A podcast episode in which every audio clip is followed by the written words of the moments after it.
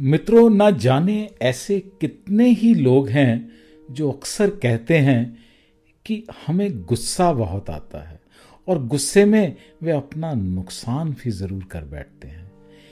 ये सुनने के बाद एक बार तो मुझे मन में कुछ हँसी भी आई कि सोचा कि ये भाई, ये गुस्सा है, कोई पसीना थोड़ी है जो तुम्हें ज़्यादा आता है या कम आता है।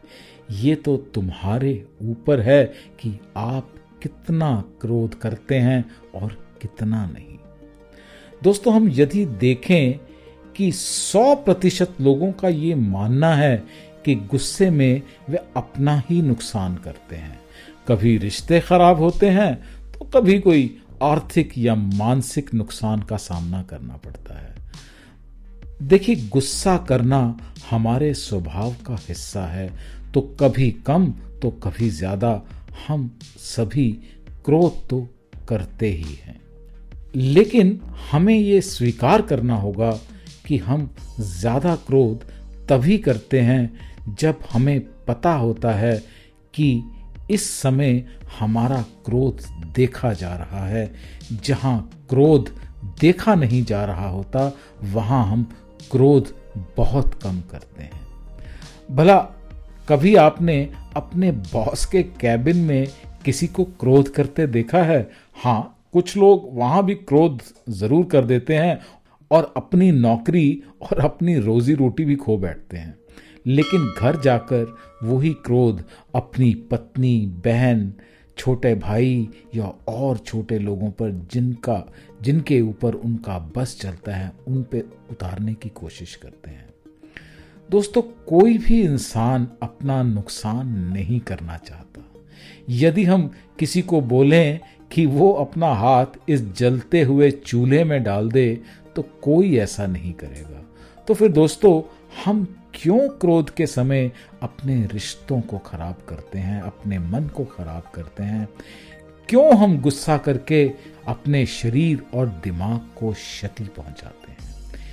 क्यों हम इतना अशांत हो जाते हैं कि जिस पर क्रोध आ रहा होता है, हम उस समय इतनी राक्षस प्रवृत्ति के बन जाते हैं कि हम उसे मृत्यु के घाट तक उतारने के बारे तक सोच लेते हैं। और कई लोग तो शायद ऐसा कर भी देते हैं और फिर उसके बाद अपना और अपने परिवार का सारा जीवन दुख में डाल देते हैं। ऐसे जीव जो अपने प्रयास से क्रोध और काम वासनाओं पर विजय पा लेते हैं और जो अपने मन को वश में करके आत्मलीन हो जाते हैं, वह इस जन्म में और परलोक में भी माया शक्ति के बंधनों से मुक्त हो जाते हैं।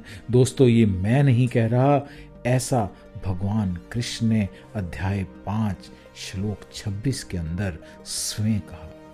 तो दोस्तों, हमारा असली ध्येय उस ईश्वर प्रभु को पाने के लिए ये क्रोध बहुत बड़ी एक रुकावट का नाम है। दोस्तों, हर किसी को क्रोध करने के बाद भी ये आभास होता है कि मैंने क्रोध किया ही क्यों? क्यों मैंने अपना ब्लड प्रेशर बढ़ने दिया? क्यों मैंने अपने आप को इतना कष्ट में डाला? शायद मुझे ऐसा नहीं करना चाहिए था। लेकिन जब क्रोध फिर कभी फिर से आता है तो हम ये सारा ज्ञान एक शमशानी ज्ञान की तरह से भूल जाते हैं और फिर से क्रोध करने लगते हैं। और उस समय हमें अपने क्रोध में कोई नुकसान, फ़ायदा नहीं दिखाई देता। ठीक एक पशु की भांति महाभारत में जब अर्जुन ने भगवान कृष्ण से पूरी भगवत गीता का ज्ञान सुना और उसके बाद उसने भी उन्हें यही कहा कि, हे प्रभु, मैं अब सभी क्रोध, लोभ, मोह से आज़ाद हो चुका हूँ। तो क्या हम भी गीता पढ़ के ऐसे संयमी हो जाएँगे? परंतु नहीं, क्योंकि हमारे केस में ये संभव ही नहीं है, क्योंकि हम अर्जुन जैसे ज्ञानी ही नहीं हैं। हम अर्जुन के बराबर, हम उसके एक नाखून के बराबर भी नहीं हैं। हमें संयमी बनने के लिए अभ्यास करना होगा, अपने क्रोध पर हमेशा नियंत्रण रखने का प्रयास करना होगा, तभी हम क्रोध में अपना नुकसान करने से बच सकते हैं।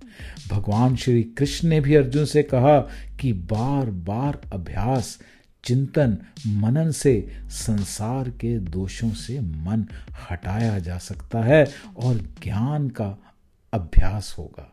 दोस्तों, कोई भी मोटिवेशनल स्पीकर या कोई भी शिक्षक आपको ज्ञान दे ज़रूर सकता है, परंतु बुरा मत मानिएगा, अभ्यास तो आपको ही करना होगा। किसी को एक शब्द से भी इतना ज्ञान हो गया कि उसने क्रोध करना कम कर दिया तो किसी ने बहुत ज्ञान सुना, परंतु अभ्यास नहीं किया। वह अभी भी क्रोध के नियंत्रण में है, ना कि क्रोध उसके नियंत्रण में है। ये सब कुछ आपके अभ्यास पर निर्भर करता है, और अभ्यास करने से आपका क्रोध अवश्य नियंत्रण में आ जाएगा। ये बात मैं निश्चितता से कह सकता हूँ क्योंकि भगवत गीता में अध्याय छः श्लोक पैंतीस के अंदर भगवान श्री कृष्ण ने कहा, हे कुंती पुत्र, निश्चय ही बेचैन मन को रोकना बहुत कठिन है, लेकिन ये उपयुक्त अभ्यास और वैराग्य से संभव हो सकता है। दोस्तों, अपने मन को कैसे शांत रखा जाए, इसे कैसे काबू किया जाए इसका एक बहुत ही संभव तरीका है, जिसको कहते हैं ध्यान लगाना या मेडिटेशन करना। इसके लिए आपको हमारा मेडिटेशन का वीडियो का लिंक आपको और वीडियो के डिस्क्रिप्शन में मिल जाएगा, और आप कृपया उस वीडियो को भी ज़रूर देखिए। इस तरह के वीडियोस के लिए सब्सक्राइब करें। हमारे चैनल सोल थॉट्स को, हमारे चैनल सोल थॉट्स के वीडियोस को जितना हो सके शेयर करें। पसंद करें। धन्यवाद दोस्तों। हरे कृष्णा।